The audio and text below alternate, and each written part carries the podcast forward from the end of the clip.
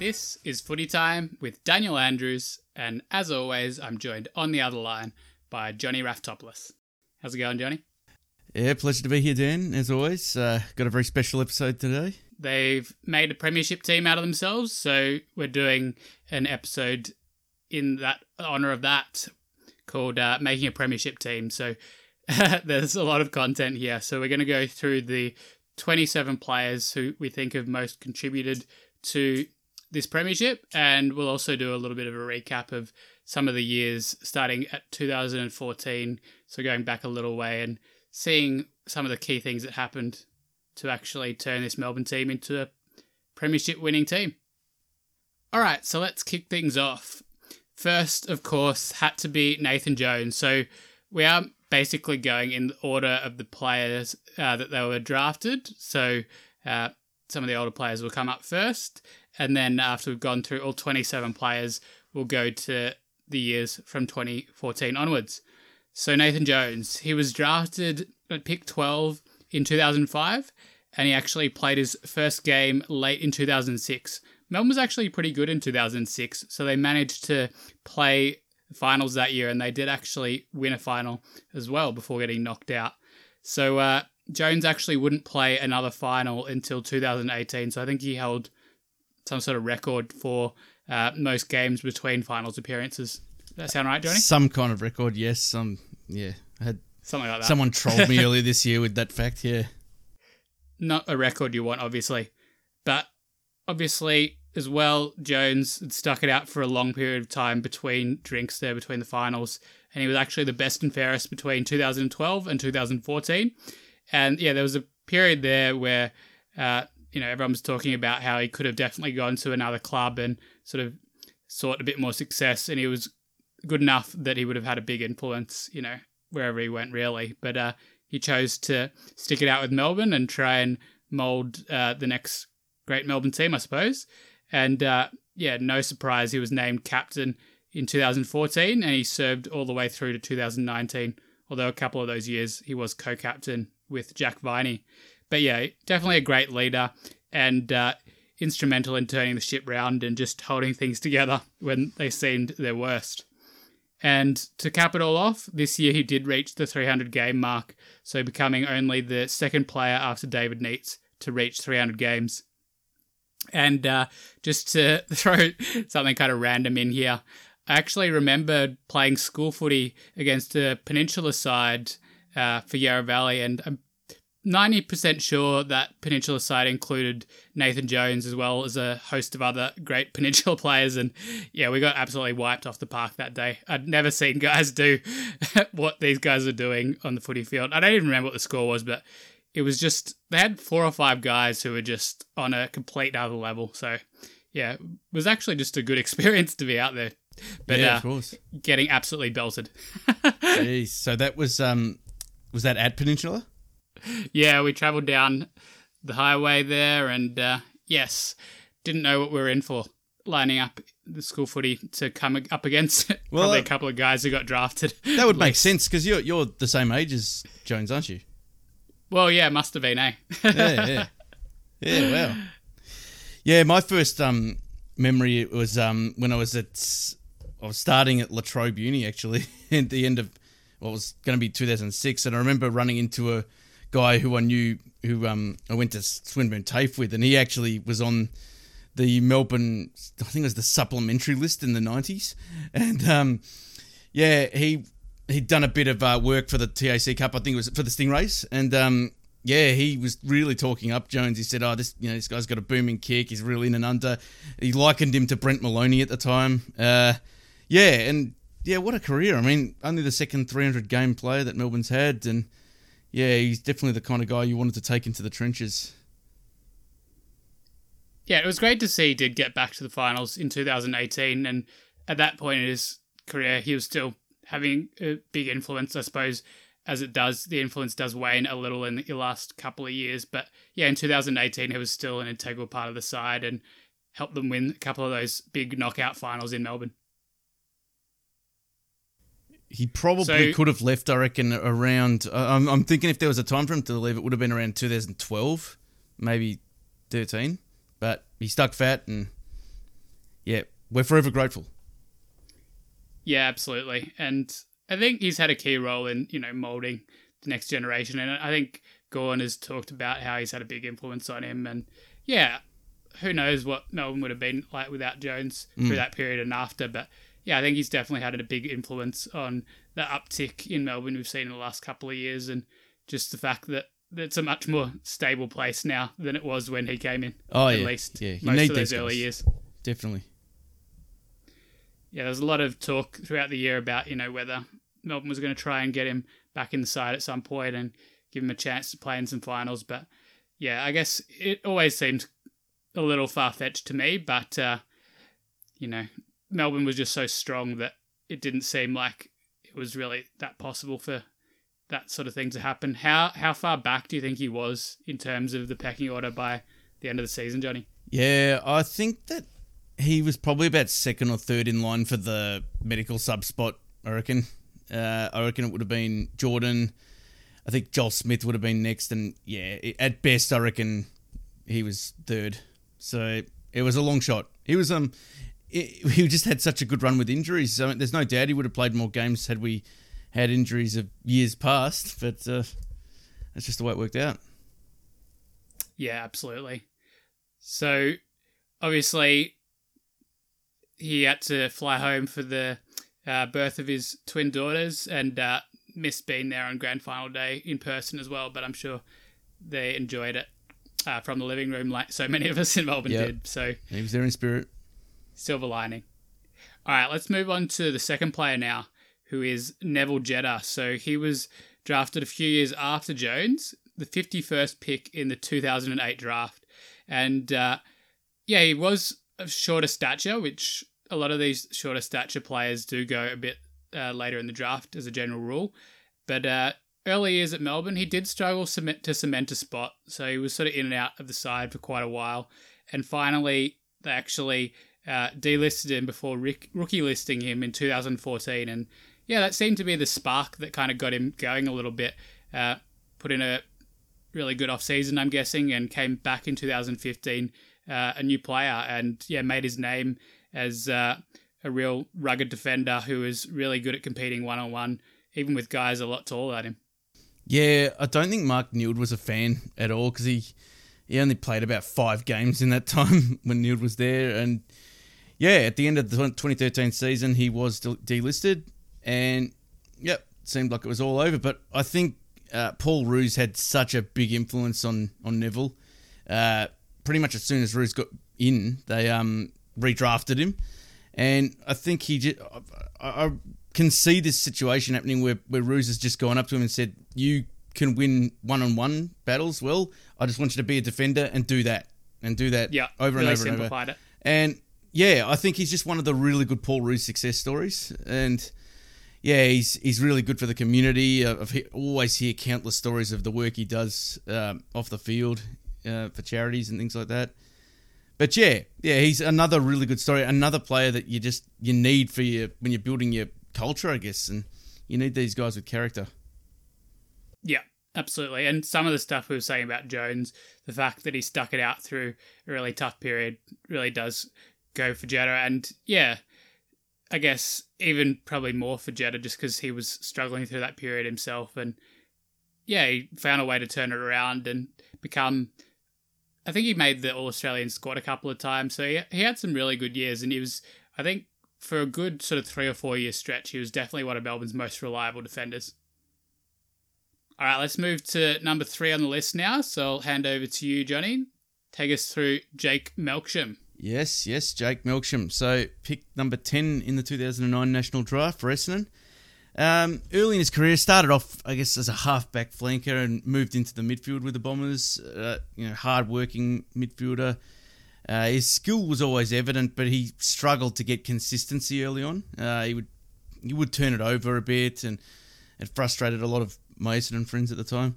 Um, he was uh, traded to Melbourne in at the end of 2015, and yeah, he missed that year effectively because of the supplement saga, and, uh, uh, yep, and he yep. was suspended for 12 months. So he started in 20. He was effectively a new player in 2017 for Melbourne, um, even though he'd been on the list for 12 months.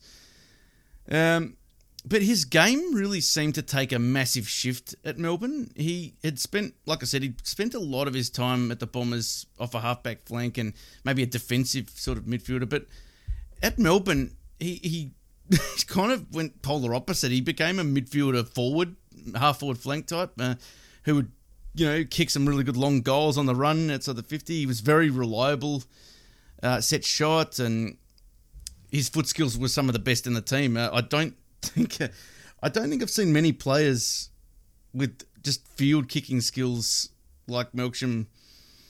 I haven't seen many better in the red and blue. I, the only ones I can really think of are Travis Johnstone and maybe Aaron Davey running yeah, through the middle. That really stood out to me as well. Yeah. Just how good he was at delivering inside 50 and also the kicking for goal. He was definitely one of the better kicks for goal through that period. And yeah, he didn't always get a lot of chances, but he usually made the most of the ones he was getting. That's it. Yeah, he he became a guy that didn't need to get it a lot, but he could definitely damage. And I think it all came to a head in the 2018 season when, uh, yeah, he probably I reckon that was probably his best season at Melbourne. And who could forget that game in Perth where we were looking to play win and play finals for the first time in 12 years, and he kicked the the goal to get us in front, and then the one to seal it. I think it was right at the end. Um, yeah, yeah. Um, after that, it, it dropped off a little bit in 2019. He had the foot injury, and 2020, I think it was. Um, he, he wasn't. Maybe it was due to the foot injury, but he did seem to lose a lot of his running ability and wasn't able to pressure as much. And that's kind of the way that we were going with uh, a lot of those types of players. They had to be able to put on pressure, obviously. So yeah. That was always a knock on him, though, wasn't it? It Like, he was, just yeah. didn't put on enough pressure. Yeah, So- yeah, he was more a ball in hand kind of player. Um, but ten games in 2021, still played his part. He still helped with his, you know, elite foot skills. Uh, yeah, if he's gonna move on to another club like the Gold Coast, I'd really like to see that happen. I reckon he, he could definitely bring his experience and some composure. But um, yeah, no, he's definitely played a, a big part over the journey. There wasn't actually that many players from Essendon that left after that whole supplement saga, was there? Like, I think people expected a lot more players to leave. Yeah. But of the notable players, I guess him and Hibberd were probably the only ones. Yeah, um, Ryder is probably the only other one I can think of. Ah, yes, Ryder, yeah. But most of them stuck. Uh, yeah, guys like Heppell, Hurley, Hooker were all rumored to leave, but they all, you know, stuck in there. All right, let's move on to number four, and this is a big one. The current captain, Max Gawn. So, Gawny was actually the 34th selection in the 2009 draft, standing at 208 centimeters. I don't think he grew a lot after that, but yeah, very imposing. I'm not sure whether you were there, Johnny, but I do remember seeing his first game at the MCG, and they basically just stood him in the goal square for most of the game, and just seeing this gangly guy who didn't have the best movement, and his goal kicking action was pretty poor at that time. It was just, it was kind of hard to see how this guy was going to have much of an impact, but yeah. I- I don't particularly remember. I thought it would have been a day game, but yeah, I remember very vividly the image of Gawn sort of wandering around the forward line a bit, but uh, it was a bit of a weird sight. I hadn't seen much like it before, but obviously he can improve a lot, and eventually Gawn does start his rapid improvement. But yeah, he was very raw, I think, at this point, as most ruckmen are. So there were quite a lot of injury setbacks early in his career. So ACL and hamstring injuries. I think he did his knee twice, and uh, yeah, really didn't get much of a run at it until 2014. So that was when it all started to get a little bit better for Gawn. And uh, in 2015, in particular, he put in some great performances. One particular, one in particular, down at the Cattery, where he basically just uh, ripped that game away, and everything was started going Melbourne's way, and a lot of it was on the back of what Gawn was doing there. And I think a lot of people would point to that as his breakout game.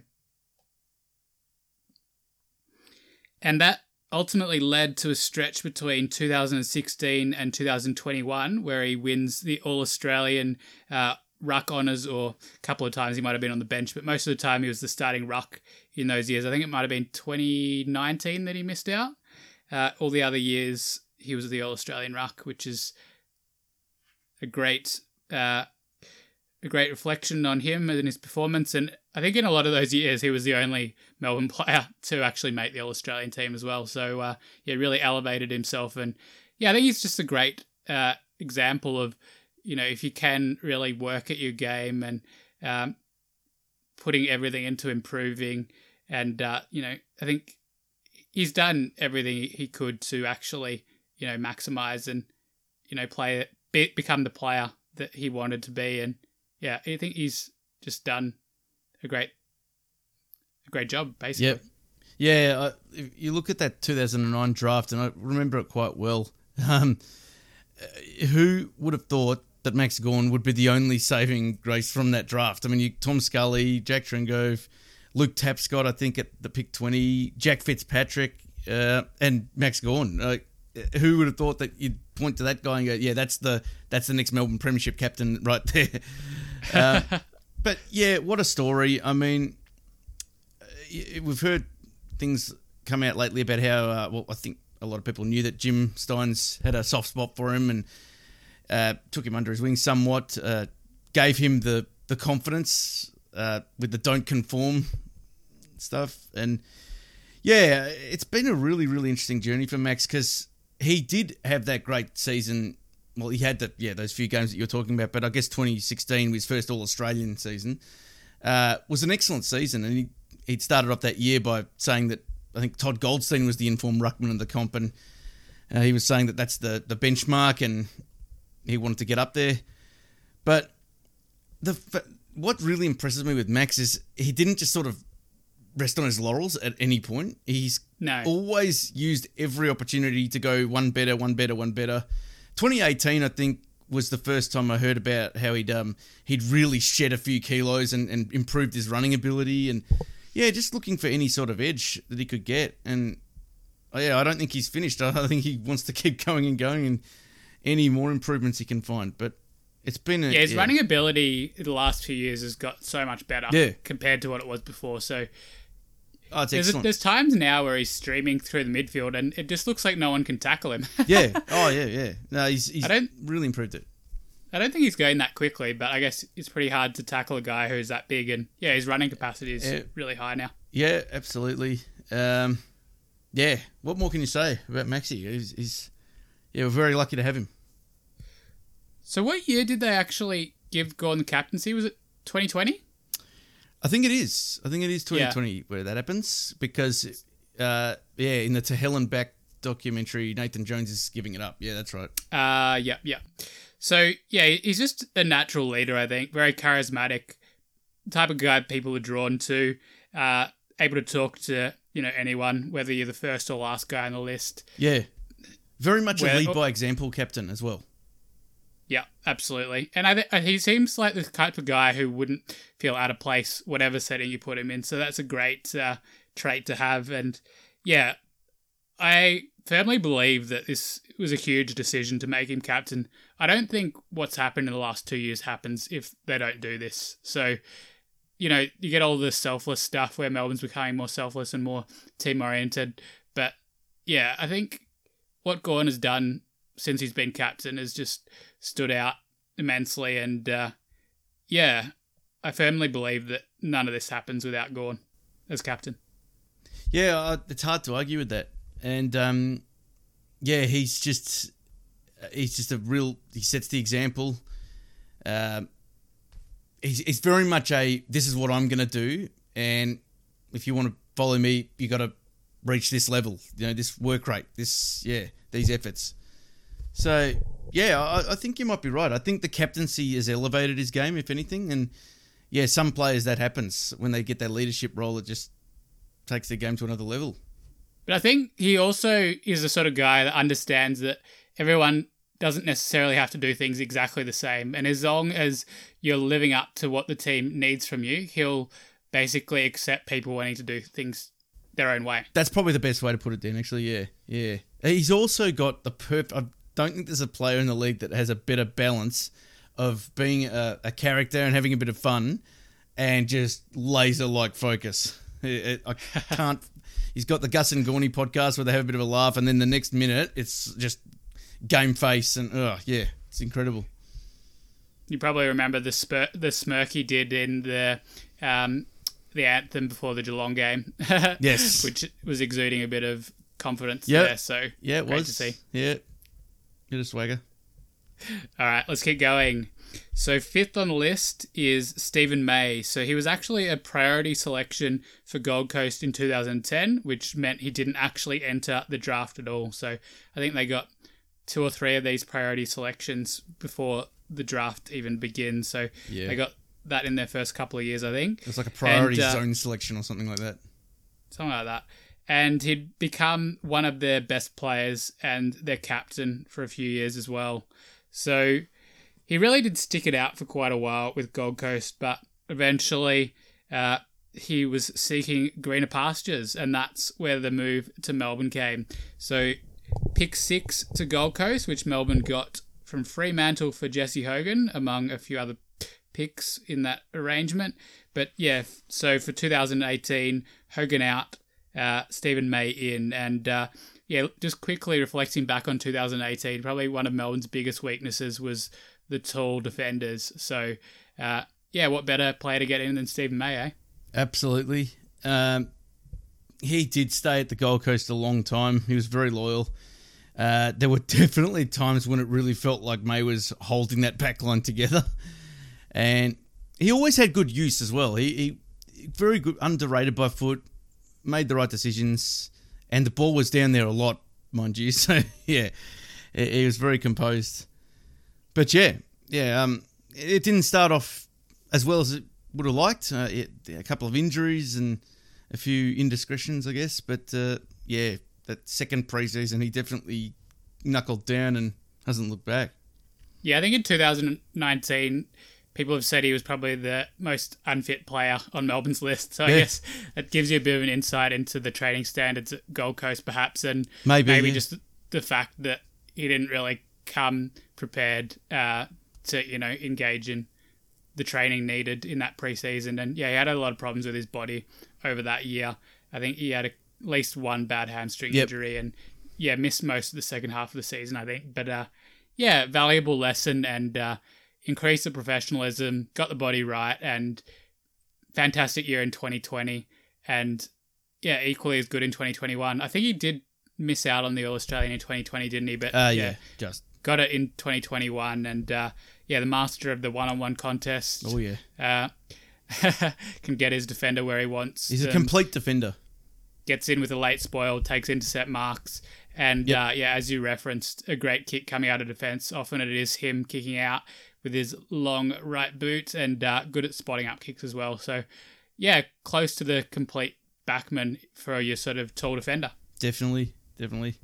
It is an indictment though on Gold Coast, isn't it? Sorry, I had to go back to that, just with the training standards and, and things. I mean, obviously, um, when Darren Burgess came in, he improved our standards as well. But uh, yeah, you've heard a few stories like that with Gold Coast. Obviously, going back to Harley Bennell and things, yeah, plays like that. But yeah, it's a bit, bit of a difference between Gold Coast and Melbourne, perhaps, in terms of the training standards for sure. yeah, All right, next player on the list, number six, Tom McDonald.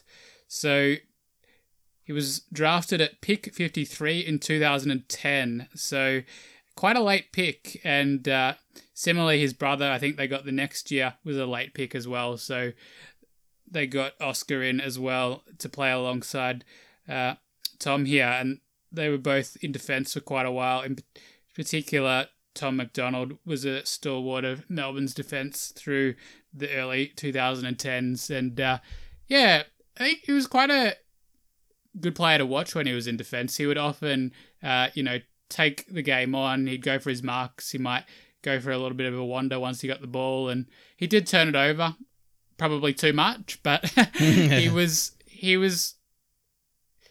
I don't know whether you'd call him a natural defender, but yeah, he looked like a player who was really good at reading the ball and uh, yeah, was providing some good drive out of the back line for Melbourne. Yeah, I, I thought he was a good defender, and he would play on some of the game's best forwards. You know, Riewoldt, Hawkins, Cloke. Um, yeah, maybe his ball use out of the back half wasn't flash, but uh, he, he was definitely an exciting defender to watch, as he said. Uh, look at it. It took a little bit of time to warm to him as a forward for me. I, I know a lot of people liked him instantly and thought he could, you know, he was a natural set shot. He could kick through the ball and that, but it did feel like he was he was a good defender, and it felt like you were giving up a bit to put him up forward um, at times. But after he had a few, like, after about a six week period up forward, and seeing how good he was there, it was yeah, the the script was flipped, and it was hard to send him back.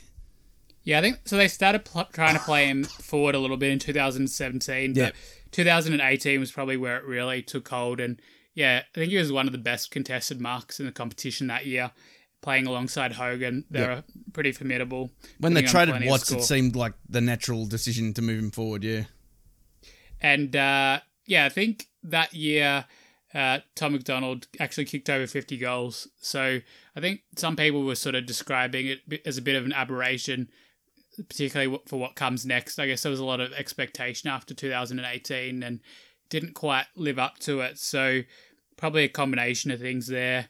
Some injuries. I think he actually, one of the off seasons, he actually decided to bulk up a little bit as well to try Yeah. and be stronger in the contest. But slowed him down. I don't I don't understand this logic at all because his He's an uh, endurance forward. yeah his strength was always you know being quick on the lead and being able to outrun his opponents and he's basically giving his biggest strength away by putting on the weight so I don't quite understand where he was going with that and maybe it led to some of the injuries as well so whoever told him to do that I think got that one wrong Yeah, yeah. Look, yeah, you know, you, if if you want to improve body on body contests, it, makes a little bit of sense to get strong. But as you said, he gave away his number one asset in doing so, and maybe some of his injuries, like he did have the hot spot in the toe for a while, that was really troublesome. Uh, you heard stories about how he always had to have his foot in a bucket of water for an hour after the game or something like that.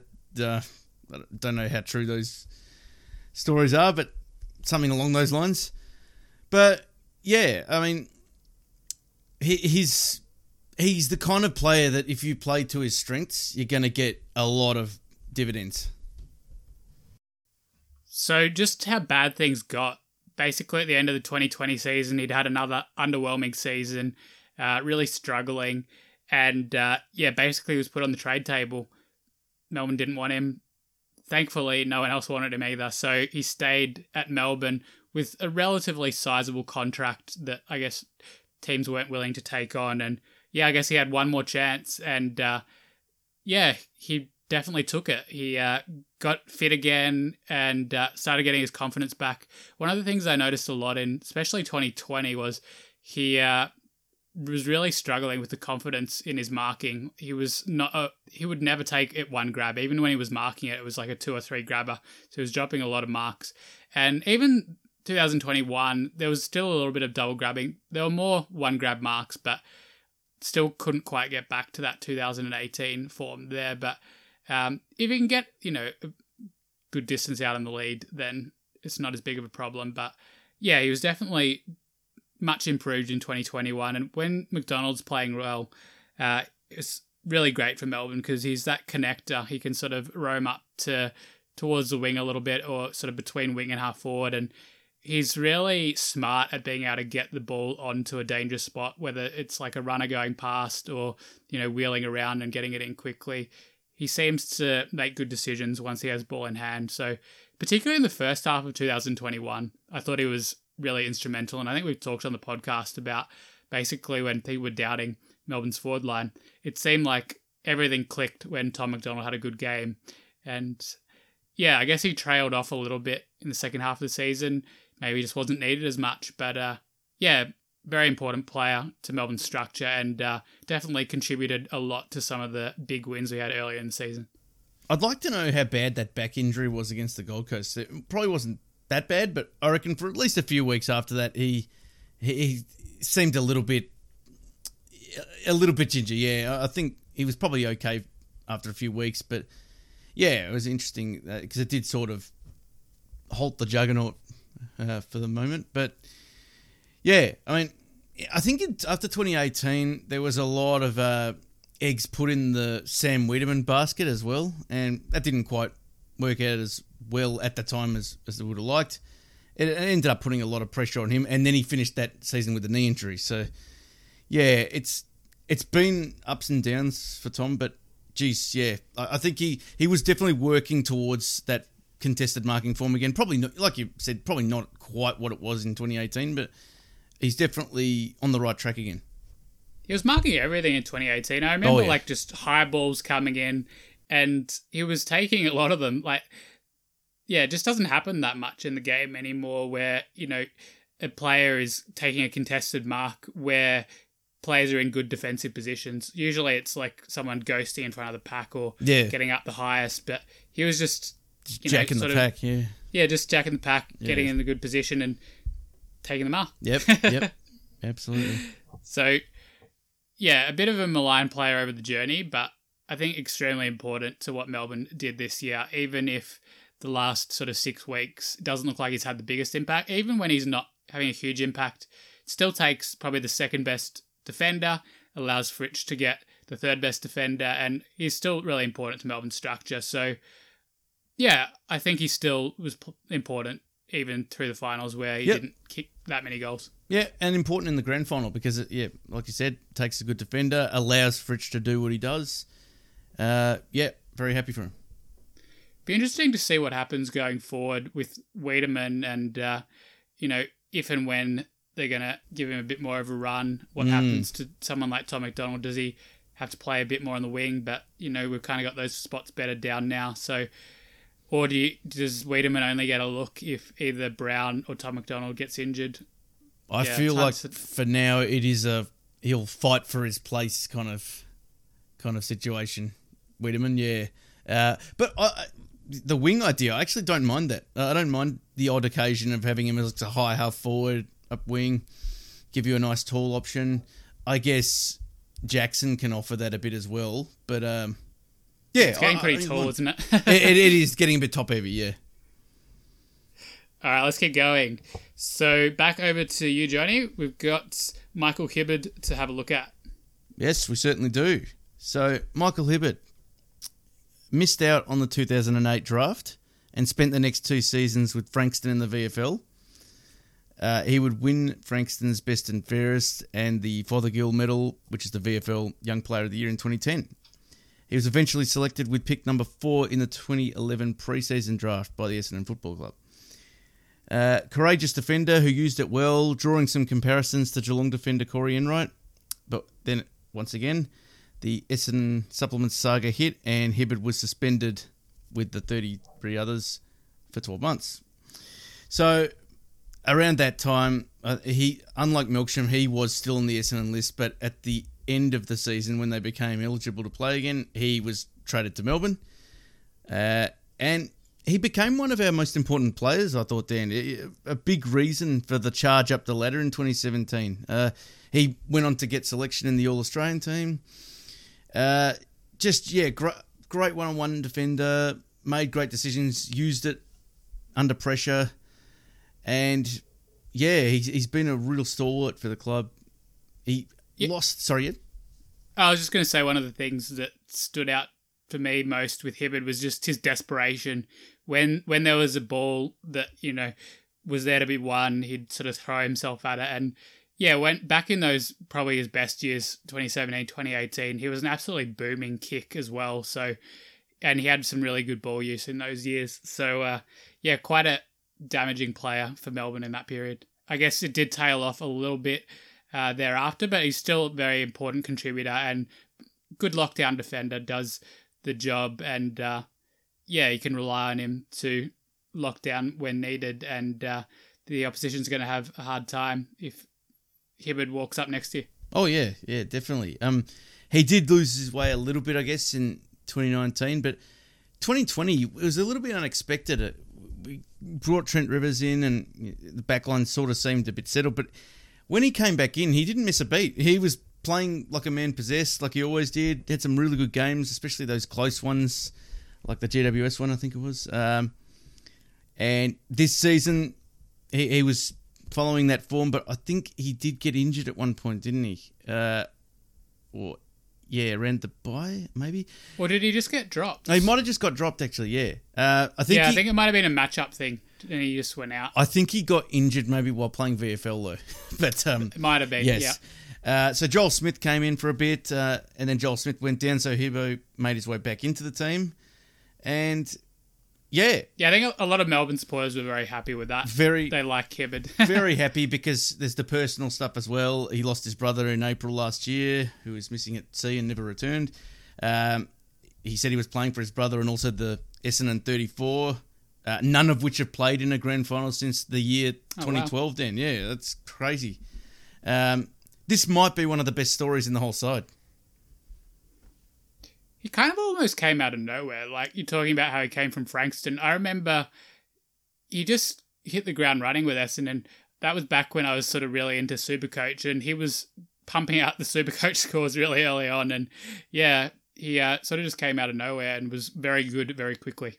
Yeah, absolutely. Um, good find, and yeah, th- these are the ones you, when you're building a premiership side. These are the ones you gotta you gotta get. It's not all about those top end picks, is it?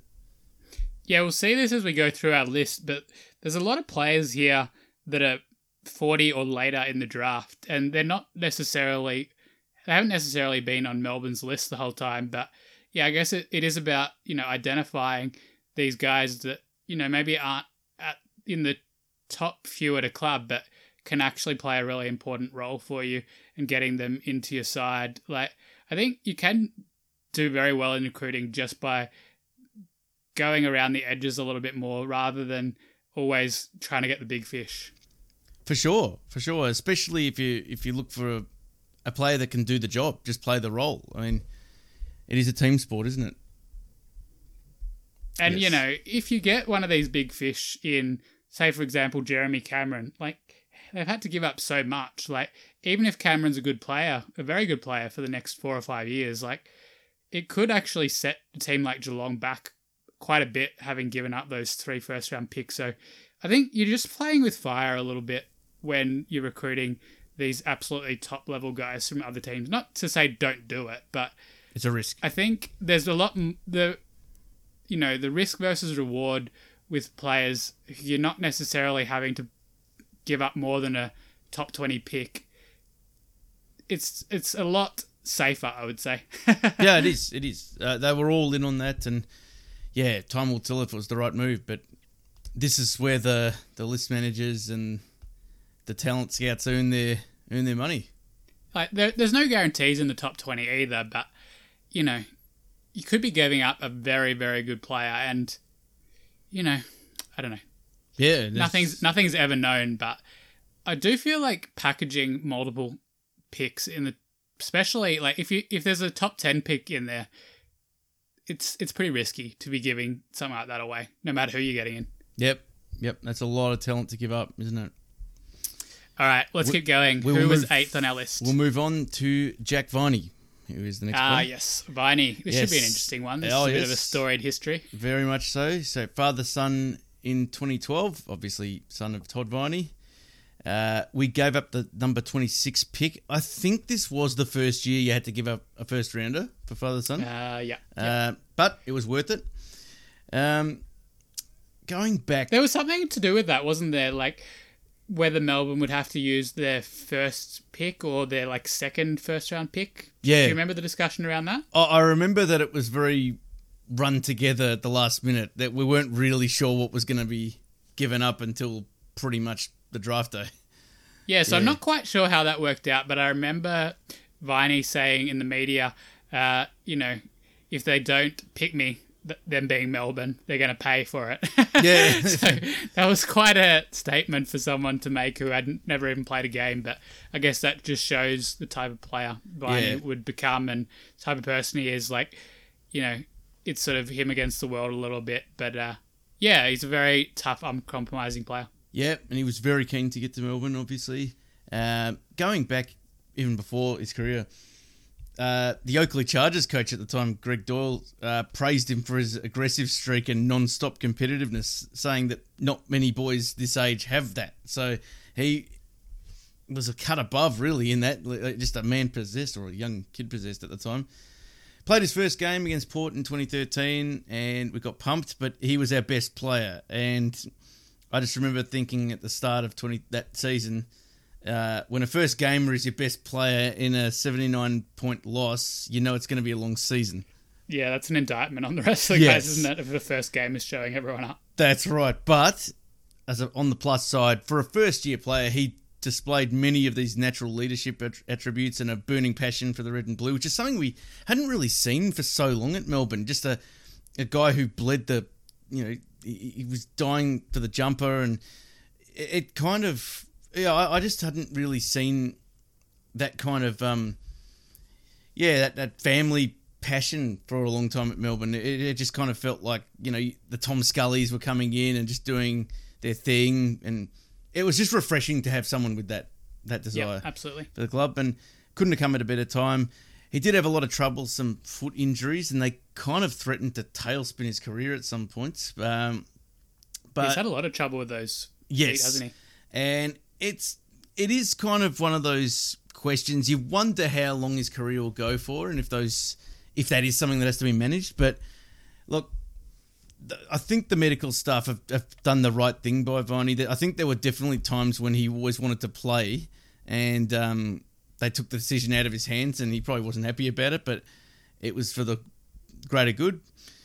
Yeah, it seems like it is just going to be something that's kind of always Yeah. with him now. I think over the last three or four years, he's missed prolonged stretches with this injury, but he always seems to be pretty good, like straight away when he comes back in. Yeah. So I think they really know what they're dealing with now. And yeah, he's probably never going to be the player now who's going to play, you know, 20 games in a season.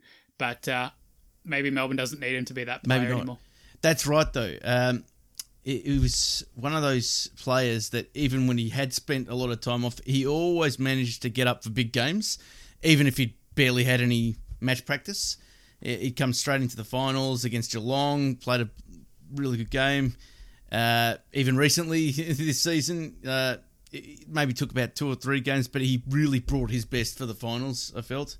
Yeah, absolutely. Um, a lot of there were people that criticised his style of play, saying he was a bit, you know, a bit slow, maybe too much brawn. That the game was passing this type of player by, but this really just proves that if you've made it to this level, um, there's always you can always find a way to reinvent your game. I think and and and have an influence. I mean, he's he's he's done the right thing by the club a lot, really. I mean, obviously, could have entertained an offer from Geelong last year, but he stuck with the D's. Um, he was the captain. He and he probably that was probably his pride and joy, and it was probably very hard for him to give that up. But he did that for the bene- benefit of the team. Um, yeah, he's. th- This is another one of the feel good stories because Todd's probably sitting back smiling right now, knowing that he wasn't able to achieve this, but Jack's been able to do it. And yeah, it- it's uh, yeah, he's the model professional footballer, I think. Just another point to add on to that, Johnny. I guess he was one of the guys who really had to embrace a bit of a different role for the team. For a long time there, he was, you know, the first or second midfielder for Melbourne, and, you know, he was getting basically the role that reflected that. He was the guy who were relying on to, you know, get all the clearances, get as many possessions as he could. But yeah, I guess as Petrarca and Oliver have come on more and more, um, Viney's spot, I guess, has gone a little bit further down the totem pole. And uh, yeah, I guess he's been able to embrace that over the last couple of years. But yeah, it's probably not something that every player can do, especially someone as competitive as Jack Viney. And I think he, he- the, the role he's playing now in the last sort of second half of this season has been fantastic. He's been, you know, getting in and under, getting the clearances out, taking the easy option by foot, and uh, just uh, you know doing the hard stuff, putting the blocks on, taking defensive position, these sorts of things. So, yeah, testament to Jack that even if uh, you know he's not the number one midfielder anymore, he can still be extremely important for the team. I think he had a game high ten clearances in the grand final, and I remember that toe off the ground for one of the uh, goals Melbourne got in that third quarter run. So, yeah, extremely important on in the all the finals, but in particular in the grand final. Definitely. And if there does happen to be any Carlton fans listening to our special Melbourne episode tonight, um, just take note of this because I've heard a lot of people say similar stuff about Paddy Cripps, and he could be the perfect example with some, you know, new tweaks to his game, maybe a new fitness program, just some good guidance. He could find he could reinvent himself and find himself playing a, a very good role with the Blues. Absolutely. Let's keep going. Number nine is Jayden Hunt. So obviously Hunt wasn't able to uh, get the premiership medal, but he did play a very important role for Melbourne throughout the season. So Hunt was actually drafted to Melbourne in 2013 at pick 57, and it wasn't really until 2016 where he had his breakout year. He was a hard running, line breaking player and uh, one of Paul Roos's favourites. He would talk him up every time he got the chance. Without Roos there, though, he did go through a couple of years where he really struggled to find the ball and didn't play that many games. Some some of the time was being played up forward, sometimes in the back line. But yeah, at the start of this year, he was given his chance, really solidified him spot in the back six, and uh, yeah, very reliable this year. And you know, he still had some of the trademark run coming off halfback. Didn't always find heaps of the ball, but enough of it. And uh, yeah, did a good accountable role on as a defender. And uh, ultimately, he went out with a foot injury quite late in the season, which gave uh, Bowey a chance to come in. And uh, yeah, I guess we'll talk about Bowey a little bit later, but he didn't look back, and uh, Hunt never got back into the team. But yeah, instrumental in sort of the first three quarters of the season that uh, Melbourne uh, had him in the side for, and uh, very important part of the defence this year. Yeah, he always seemed like he was a bit of a bit of a nearly man. Like he was nearly a good dashing halfback flanker. He was nearly a good goal sneak forward. Um, but there always just seemed to be something something missing, and maybe it was a lack of smarts. I'm not totally sure, like just sort of sense, football sense. But this year, I was so impressed with him this year. I thought he was he just threw himself into everything. 50-50 challenges very courageous especially aerially this year as well. Uh, i was loving what he was doing. Uh, it was a real shame when he went down injured but like you said it did allow for Bauer to come in and he did what he did. Um, but yeah look a big part of the journey. 2016 that really took a lot of people by surprise just the fact that he was able to get it and just off route one just right up the middle. No one could seem to catch him. It was amazing. Yeah, absolutely. I guess the game that stands out most with a few of his runs this year was that game against GWS at the MCG. Unfortunately, Melbourne's forward line at the time wasn't really functioning that well, and by the time he got to half forward, uh, perhaps he'd waited too long and hadn't quite picked the right option. But uh, yeah, some great memories of him running down the wing at the MCG. Yeah, I mean, I think he was offered a two-year contract at the start of the year, and um, most people I was talking to had the same opinion. They they weren't all that fast. It wasn't a good thing. It wasn't a bad thing. Just a good player to have on the list. But yeah, I, I think you definitely need guys like this in the, in the list, and it never hurts to have some more speed. He's definitely elevated himself. You'd say yeah, this has been his best year. I think so. I think so. Hopefully, um, hopefully he can have another good year next year. Absolutely. Let's keep going. Number 10 is Christian Salem. Yes. So, good old Salo. Uh, he was picked nine in the 2013 draft after we traded the second pick for that one, pick nine, and Dom Tyson. And he pro- was predominantly a halfback flanker that made good decisions and regularly hit targets. And lo and behold, he's still that. He's, he's but he's take he has taken his game to the next level. But um, yeah, just Mr. Reliable, beautiful by foot, made yeah, just really cool under pressure. Uh, but I do want to share a story about Christian Salem because uh, yeah, this was my first memory of Christian, and one of my favourites, apart from this year, obviously. But uh, you probably remember the Essendon game in his first year, 2014, at the MCG. Uh, the Dons were all over us early and missing. They were missing a lot of opportunities though. They were kicking a lot of behinds, and somehow it left the door open, and we were making a bit of a comeback. Got to within about five points down, and then with about 30 seconds left, Daniel Cross laced him out about 25 metres out from goal in front. yeah, I remember that. And I was at that game with my Essendon friend, and I don't know what what we were doing that day, but we, we were just floating around. We couldn't get a good seat or something, so we just kept moving around. But in the last quarter, we somehow wormed our way down to level one in the southern stand behind the goals. So I ended up being right behind the goals as he kicked that winner. And I'm look, don't want to make this a self gloss segment, but I, am pretty sure I am on camera. If anyone looks that up on YouTube, I, I'm standing up with my arms in the air, yeah. And there's an Essendon guy next to me still sitting, so yeah. Um, but yeah, that that was yeah um, that was just a little little bit of fun there, but yeah, he's just he's just Mr. Reliable. I mean, and he's this year I've noticed he, he seemed to add a bit of hardness into his game. He's uh, taking some really good contested marks and just tackling really hard. Uh, I'm so like very impressed with how he's come along, uh, and his game 96% efficiency in the grand final. how do you how do you top that, Dan? I mean.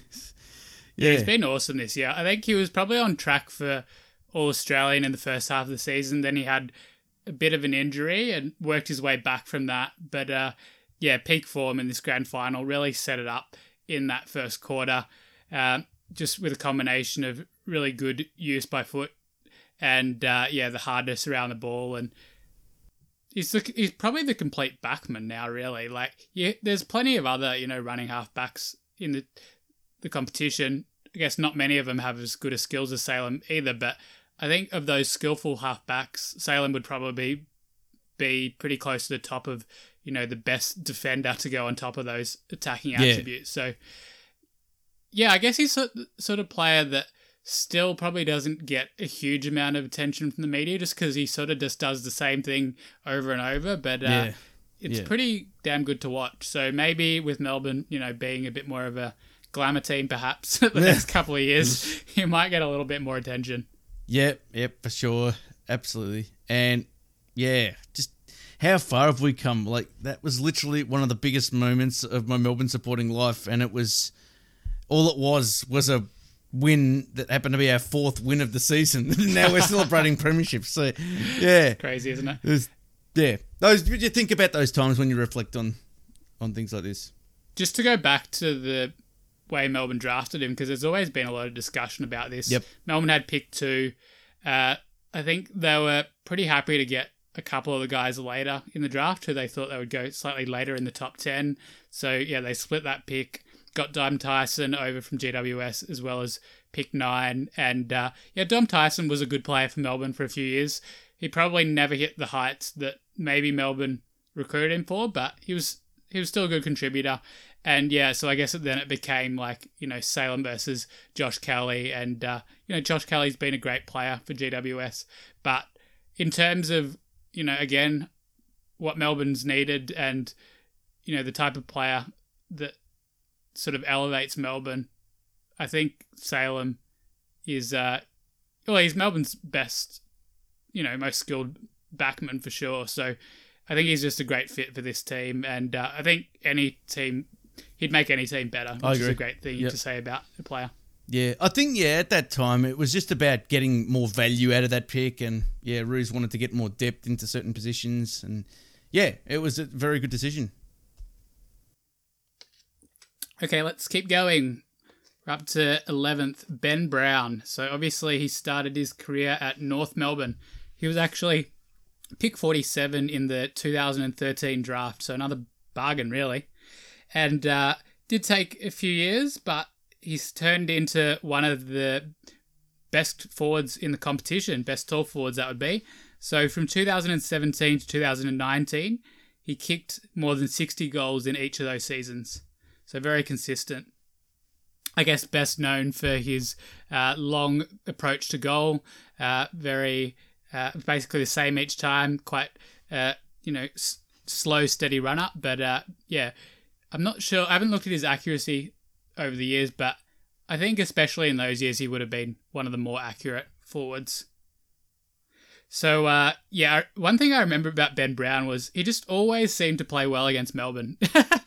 we we always seemed to concede three or more goals, and he'd often kick five or six. And this was through that stretch where North Melbourne got that massive winning run over Melbourne. I think they might have beaten us like eighteen or nineteen times in a row.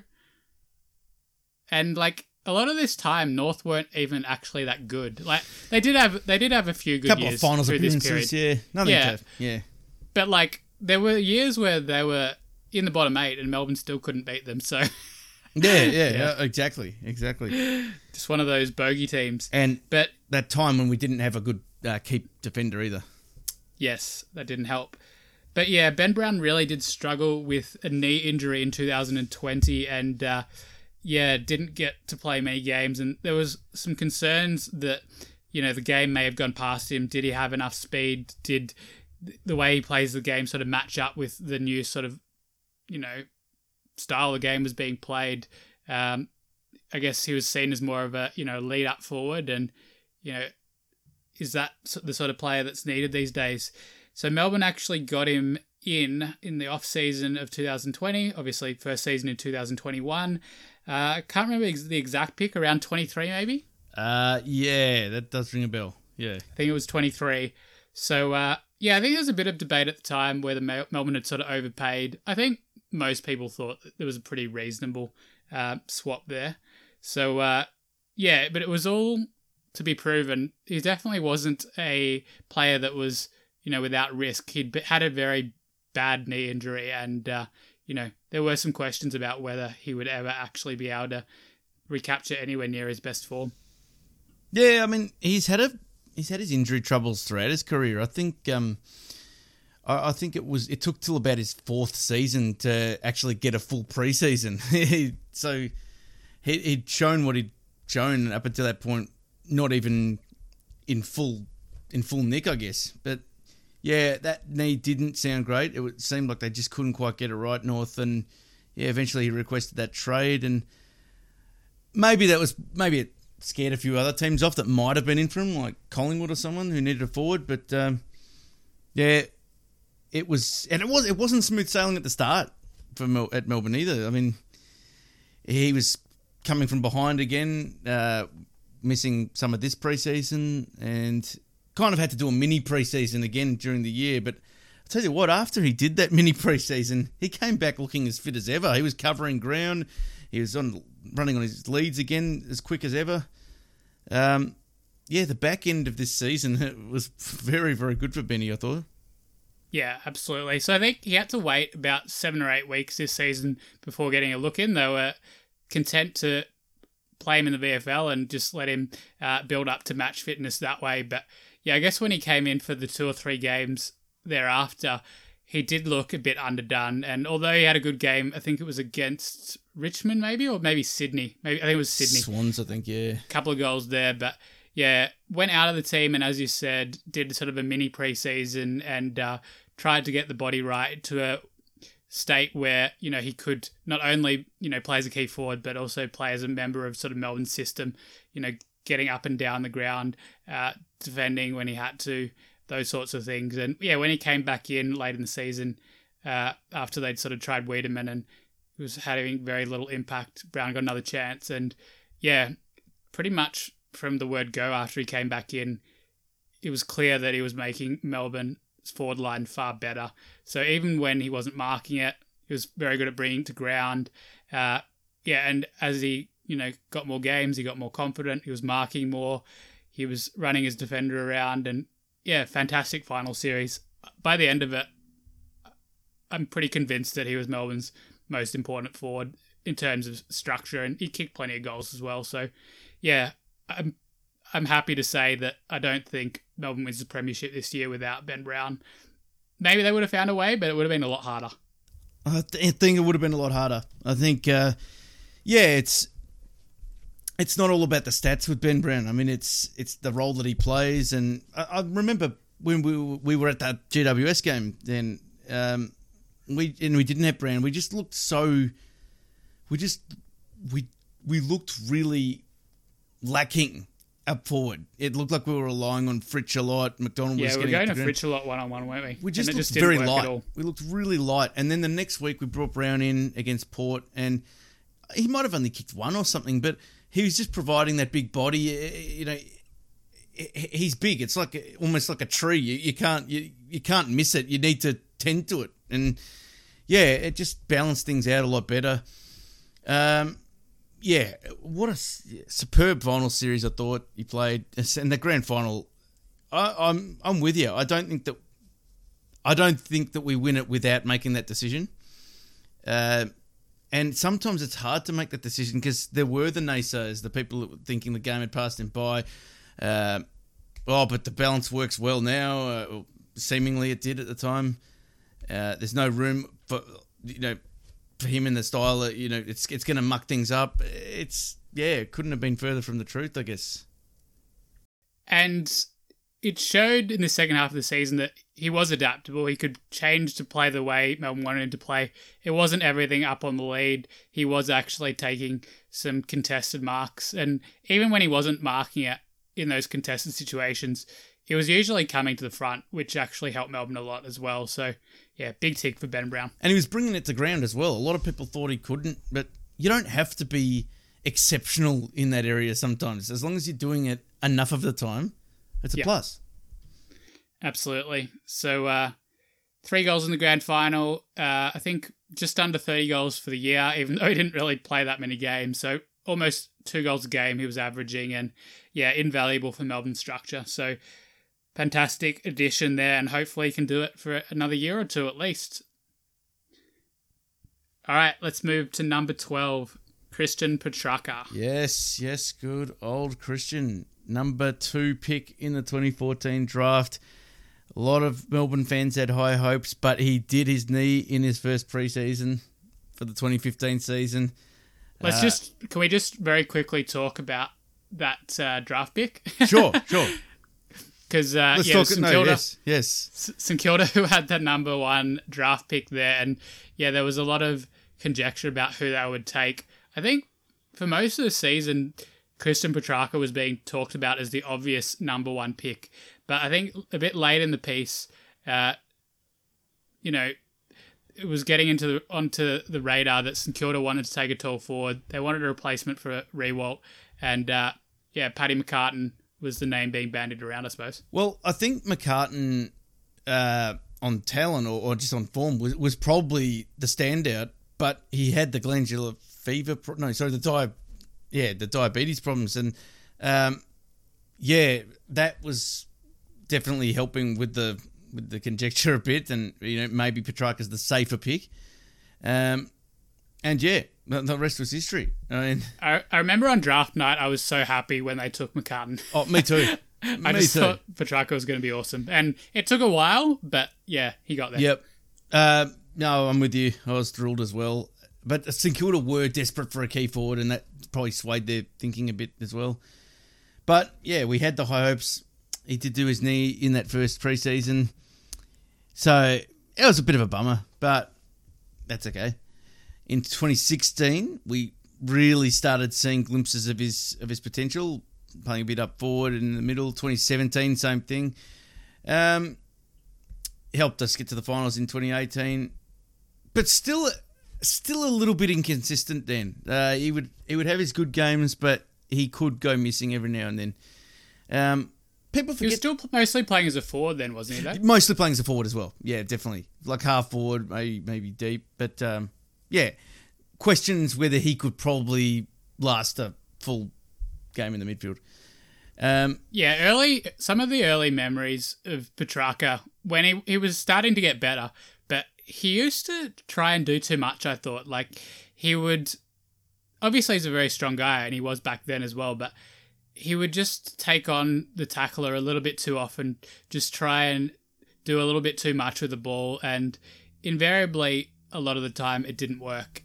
he, yeah, and he seemed to have a very haphazard mindset as well. Like I remember one time at Marvel seeing him line up for a set shot. It might have been against St Kilda, and he's the only player I've ever seen do this. But as he was walking in, he drops the ball onto the ground and then I don't know if that's play on or not, but he quickly picks it up again and he actually nailed the set shot. But I, I, just thought, yeah, he was just a little bit, um, yeah, I think not lacking focus, but a little bit scattered. It's just a little bit. He's much. He's like laser focused now, but um, yeah. It, I think people forget 2019 wasn't a bad year for him. He was definitely making his ascent. Yeah, it was, um, it was good. He booted 22 goals, averaged 18 possessions a game. Good platform going into that preseason. The goal uh, kicking's a little bit of a weird one though, because I remember I can't remember when it was, but when he first started getting better, his goal kicking was awesome.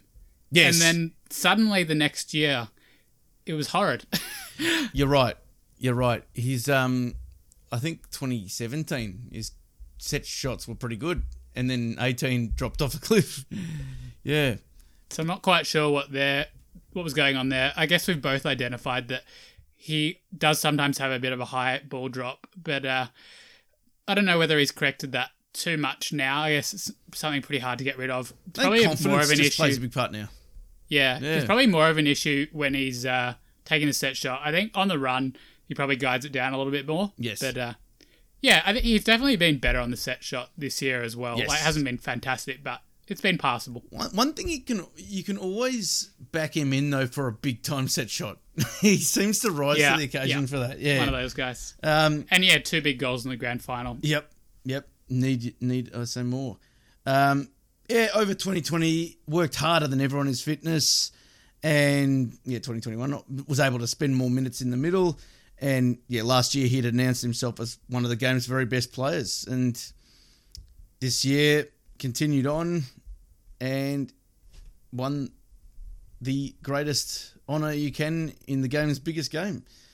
Um, really, really happy for so happy for Trac. Um, he, you know, it, it, was just there's plenty of players like this. They don't, they may not have the best habits, I guess, early on, but the penny drops at some point, and they get the right habits, and yeah, just he suddenly knew what it took to be an AFL footballer and hasn't looked back he's such a destructive player when he's on, and more often than not, he is on now. So like, he, once he gets a little bit of space, he's just so powerful. It's almost impossible to tackle him once he gets out into a bit of space. And his ball use has got better the second half of the year as well. I think there was a stat floating around that he actually had one of the worst inside 50, going inside 50 to actually find a target, that sort of percentage. But uh, he definitely improved that maybe just taking a little bit more time, getting a little bit more settled before he takes the kick.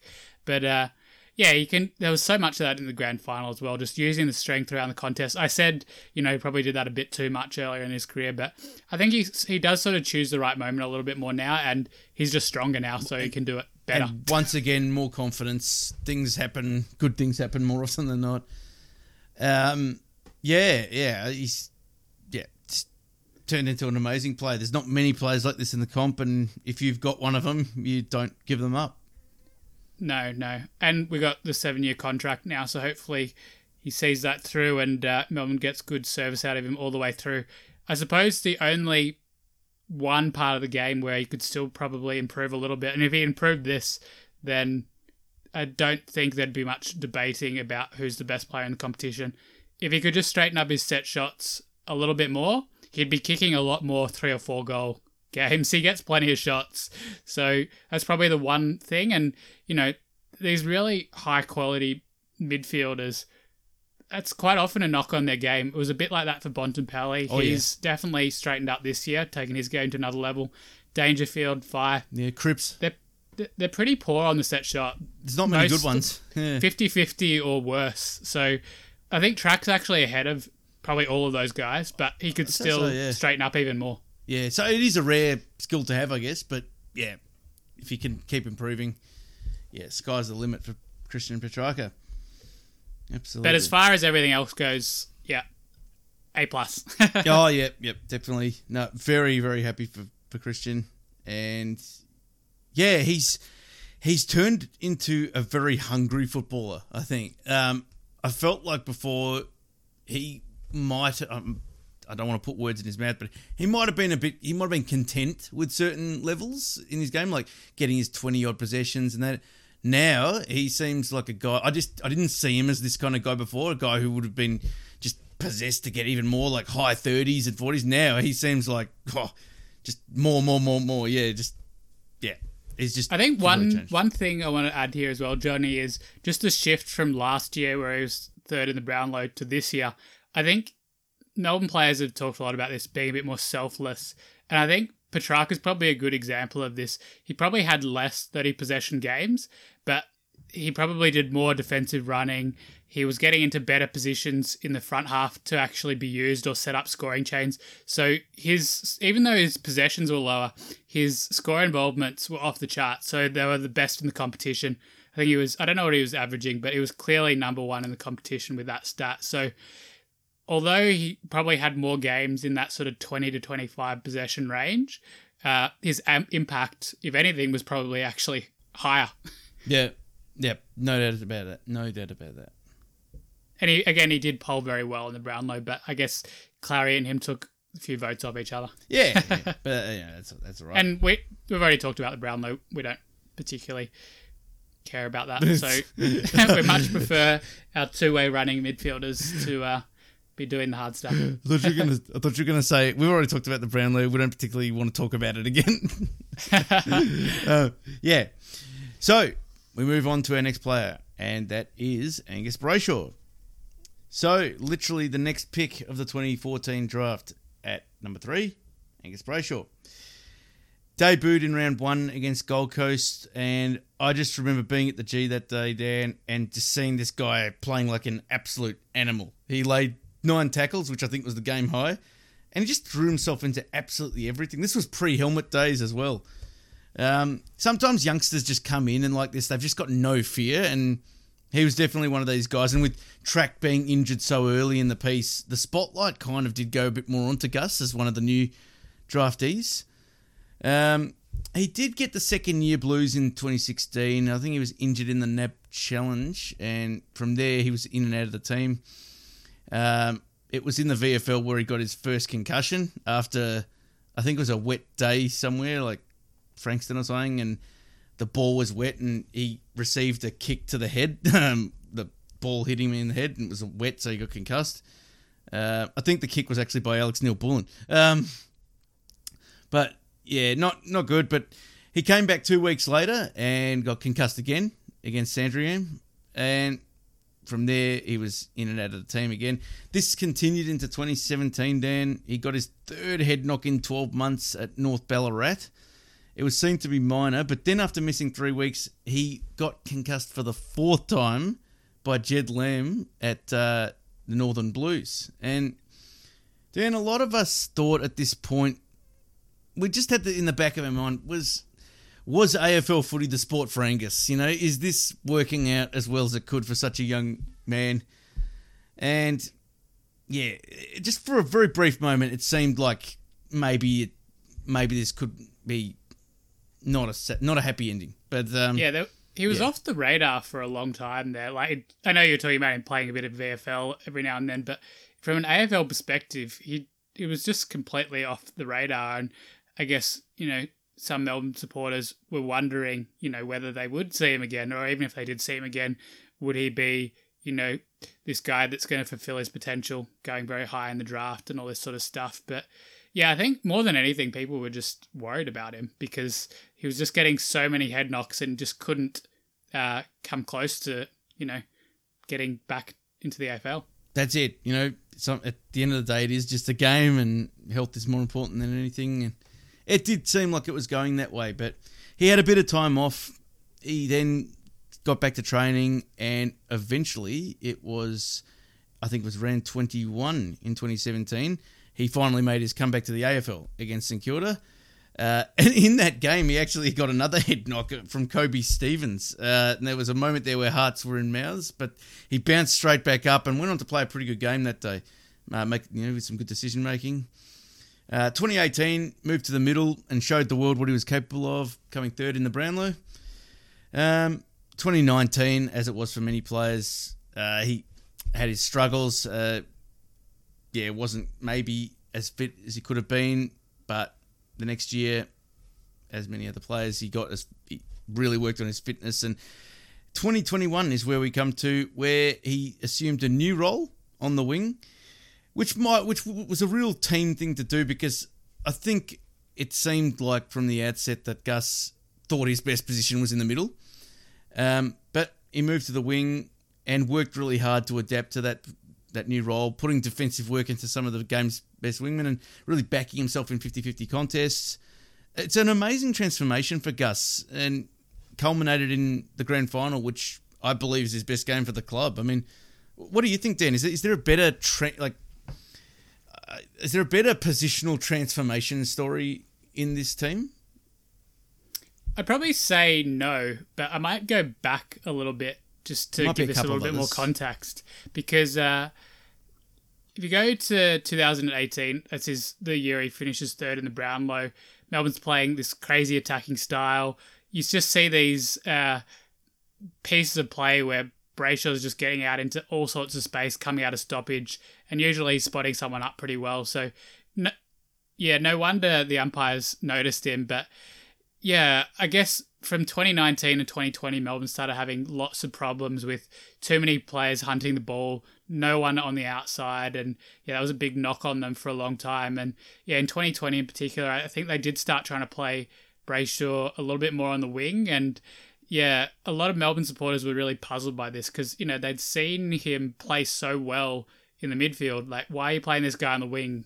He doesn't know what he's doing, which was the general consensus. Yeah, it that I was. It was definitely. yeah. So I think, yeah, there must have been a bit more buy-in, perhaps uh, in the off-season coming into 2021, realised that, you know, this was going to be his lot, make the best of it, try and be the best wingman he possibly could be. And uh, yeah, I think having Langdon there, Ed Langdon, probably helped as well, who's been a fantastic wingman and probably taught him a bit of the craft. But yeah, just the ability for Brayshaw to get back into defence, take the dangerous space, provide an option to the wing on the wing, hard running, uh, go go for the hard contest when he has to, and his kicking isn't always fantastic, but can be very good as well. So it's a bit, bit variable there, but yeah, I think it's a classic example of a guy who probably thought he should be doing more, but eventually realized that the best thing for the team was for him to do something else and fully bought into that. Absolutely. And in the grand final, it, it in some ways, it looked he had the look in the eye of the young 18 year old I remember seeing in that first game in round one, 2015. He just that throwing himself at everything, like never say die attitude and flying for everything. Um, obviously, this isn't the first time that we've seen it from him since, but it just it was a bit of a throwback. And yeah, good on you, Gus. Good on you, Gus. Absolutely. I guess the signature moment, well, he's kind of got two in the grand final. First one where he goes back with the flight of the ball and basically smashes into Schache where it Yeah. looks like he's going to mark it. You probably could have called it a free kick. Yeah, you I was pretty have. happy that they let that go. It's kind of 50-50. I think most people would it- say pay it. But he collects Lever as well, so it, Yeah. maybe that's why it was dicey. Yeah. I don't know. Like, for me, he's just going back, contesting the ball, or you know, he's probably if he was maybe half a second later, then yeah, it's a free kick. Yeah. I, I'm happy with it not being a free kick. I'm kick. happy with it too, yeah. And then you've got the other one where he's working really hard at half forward, sees a little pocket of space, diving back into oncoming players, uh, accepting that short kick from Bowey and goes back and nails a set shot right in the middle of that third quarter run to keep the scoreboard ticking over. All right, that is the Angus Brayshaw story uh, up until now, and uh, it's a good one.